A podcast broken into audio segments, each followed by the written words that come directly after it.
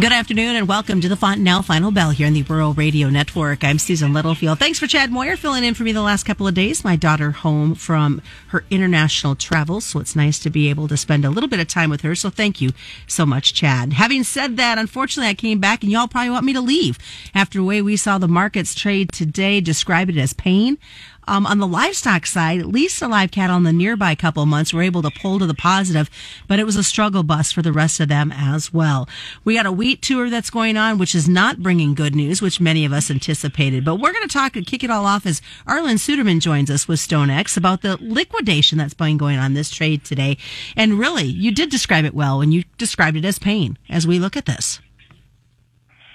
Yeah, I really did. I had an interview earlier today, and and the response was, uh, "What do you tell a farmer who calls you up and says I haven't sold and I I need to sell s- some more? And what's the market going to do?" And I said, "Grab some Alka Seltzer." Um, this is kind of painful.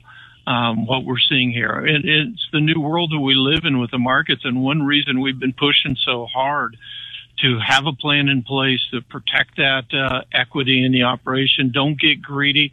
We're on the backside of a period of years where waiting paid off. And unfortunately, when we go and we exit from those moves, it tends to go through a painful stretch because we have been trained to wait and those who wait will be rewarded. But in this case, once we exit those, those cycles, the one who waits pays the highest price, so to speak. And so it is painful now. I, I gave a speak, I did a speaking engagement with a group of Brazil farmers late last week. And uh, the brokers who were hosting it told me that, because uh, I was doing it virtually, that um, I, I really scared the farmers down there. And they were, because they have not sold a lot of their corn and soybeans for this year. And because they were bull, bullish. Um, but uh, now they're scared, and so they sell on the U.S. markets as well, based on the Chicago Board of Trade. So when they see a big liquidation market like this, then the natural human response is the next time there is a rally is to go ahead and to sell it. And so that makes rallies more difficult to sustain going forward. And basically what we're seeing is an environment now where the market is convinced that A, we're going into recession and demand for commodities is going to be low. that B, ending stocks for the current marketing year are probably going to ramp up a little bit higher.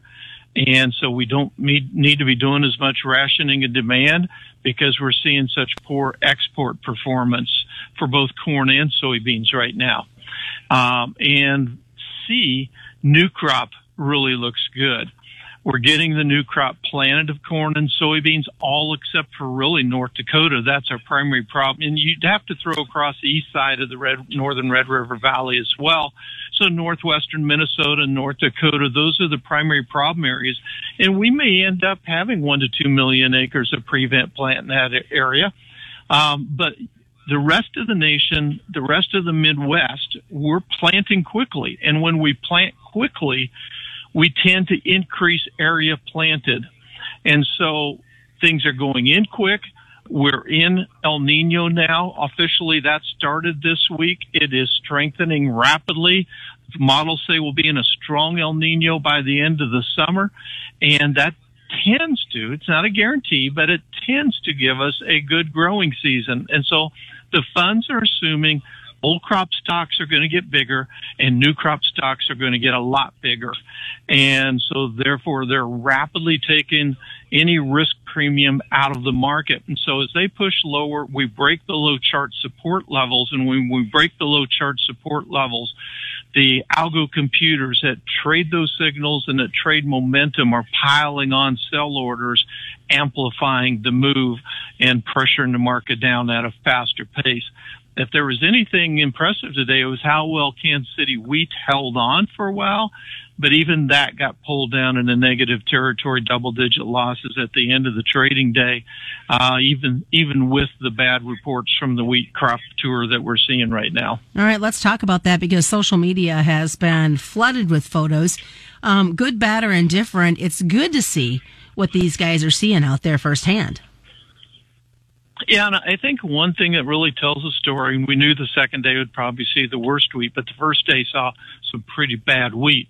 Um, but uh, there was a post on Twitter here came uh, over the last hour or so uh, that said it had been a while since they had seen a wheat field. They're in southwest Kansas. Been a while since they had seen a, a wheat field that wasn't irrigated that had not been sprayed with Roundup, and that they were seeing a lot of spray rigs out, um, um, basically rounduping wheat fields. In other words, abandonment is going up out there. If it's not irrigated, it's probably not going to survive. It's probably not going to be harvested. Abandonment is going to be high. And as I've looked over the results of the past two days now, tours they've gone through across the northern Kansas, uh, down across western Kansas, now starting to come back east once again. I'm convinced that abandonment is going to be higher than what USDA currently has it. We're going to see this production estimate come down. And this wheat is so thin that where it did rain, they're going to have a lot of weeds. And the farmers are going to say, is this wheat going to be worth spending the money on weed treatment now at this point. And if not, if I have moisture, I'm going to have trouble with weeds if I keep it. Probably better off spraying it down, burning it down, and coming in with a row crop. And so I think that's going to actually increase the amount of ba- abandonment we see and further cut the size of the crop. Well, definitely we'll talk more about that as those numbers continue to come in over the next week. Stick around, folks. We do have a lot more coming up as we will continue with the second half here of the Fontanelle Final Bell. When we come back, we'll talk a little bit about what's going on with the Ukraine grain initiative. We know the global influence we've seen on this marketplace, but then looking back uh, locally, the debt ceiling talks. How much is that affecting the trade as well? More is coming up. It's the Fontanelle Final Bell on the Rural Radio Network. As you've probably heard, there will be some changes coming for Fontanelle hybrids. Bayer Crop Science has announced Fontanelle will be joining 10 Bayer seed brands to launch the new enhanced channel seed brand. You'll get the same excellent products and service you come to expect from Fontanelle, along with expanded product offerings and increased agronomy support. You'll still be able to purchase your trusted Fontanelle products for 2024, and rest assured we'll work hard to continue to earn your business through this transition. Read and follow pesticide label directions, grain marketing, and other stewardship practices. Fontanelle and Channel are trademarks of Bayer Group. KRVN. Welcome back to the Fontanelle Final Bell here on the Rural Radio Network. I'm Susan Littlefield. We're continuing our conversation this afternoon with Arlan Suderman. Of course, Arlan is with StoneX and, you know, continue to talk about these struggles on, on the grain side of it. And I think globally, the talk about Ukraine and this grain initiative is weighing in as well. Yeah, it really is. That kind of added two things today. We've heard kind of both sides of it's going to happen, it's not going to happen, it's going to happen, it's not going to happen. The last day of the existing initiative is tomorrow. And so we're getting right down to the wire, and there were no talks scheduled for this week. And then all of a sudden this morning, uh, Bloomberg reported um, that uh, Turkish officials are saying that it's going to happen. There's going to be an announcement today, and it's going to be extended another 60 days. And Russia said, we didn't say that. We haven't decided that. And so then it looked like it was off again. And then we got another word that uh, late in the morning that uh, Russia confirmed that they had agreed to another 60 day extension. And, and frankly, whether it extended or not, we anticipated that Ukraine was going to try to keep on moving grain. Now, there certainly be higher risks with that. So it would come down to uh, how much the shippers are willing to pay for insurance coverage, uh, but uh, we expected that it would try to keep moving. From a Russian standpoint, I don't think they really want this grain initiative at all, but they they can't afford to pull out and stop the thing, but then have Ukraine be successful in continuing to ship because that would show Russia to be weak.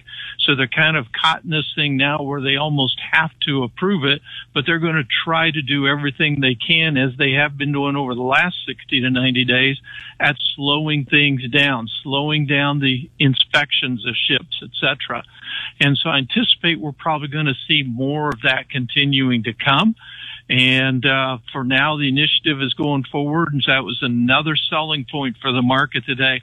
Ironically, the war is intensifying in Ukraine, but we have now taken everything but basically Kansas City wheat values down to prices lower than what they were prior to the start of the war. Looking at the debt ceiling? I mean, this talk continues. I mean, you can't turn on the radio, turn on the TV without hearing in depth discussions. Do you see it having an effect on agriculture? I, I, certainly do. First of all, it creates added uncertainty. Second of all, it creates some greater risk and greater risk for fund managers to hold positions in these so-called riskier asset classes. Um, there was some optimism that did emerge today that there will be an agreement. Uh, the two sides have been very far apart, the two sides being the White House and the Republican controlled House of Representatives. Um, and uh, for a while, there were no negotiations. At least they're talking now. Both sides are saying that default is not an acceptable solution. And the t- word coming out of today's talks at the White House is that both sides are making concessions. So it does sound like there's even a chance, a chance that we could have a decision, an agreement by Sunday. I'm not going to hold my breath because in these types of negotiations, both sides know that they have the greatest leverage coming down in the final hours before a deadline. Um, but it would certainly be good to put this behind us. The primary questions at hand are how much to raise the debt ceiling, meaning how long is it going to carry us because we're going to continue to build up debt with, with spending the way it's happening. And the second thing would be at what will they have to give up in the way in order to get a raised debt ceiling? What will we get in the way of spending restraint going forward, or some would call it cuts? Or usually it means reductions in increases in spending. What type of the, those restraints will be involved in this? So that's what it's going to boil down to. And that has significant implications on agriculture long term because right now we're at a point where the interest payments on our national debt are currently around $569 billion per year. And on the path that we're currently on, if we stay on that path four years from today, it will be $1.7 trillion more than we spend on Social Security, uh, roughly what we spend on Medicare, certainly more, much more than what we spend on national defense. So with that type of interest obligation, we would have to see a significant increase in interest rates um, significant, which would affect agriculture, significant increase in um, printing money in order to buy debt certificates, which is inflationary, devalues the dollar, uh, and uh, significant increase in taxes. So those are all risks to agriculture going forward. Deep discussion this uh, Final Bell. What's the best way for folks to get a hold of you, Arlan? StoneX.com. We're over on Twitter, ArlanFF101. And that is today's Fontanelle Final Bell. As we always remind you, commodity futures and options do involve a substantial risk of loss, not suitable to all investors. And that's a Fontanelle Final Bell brought to you by Fontanelle Hybrids and all your local dealers on the Rural Radio Network.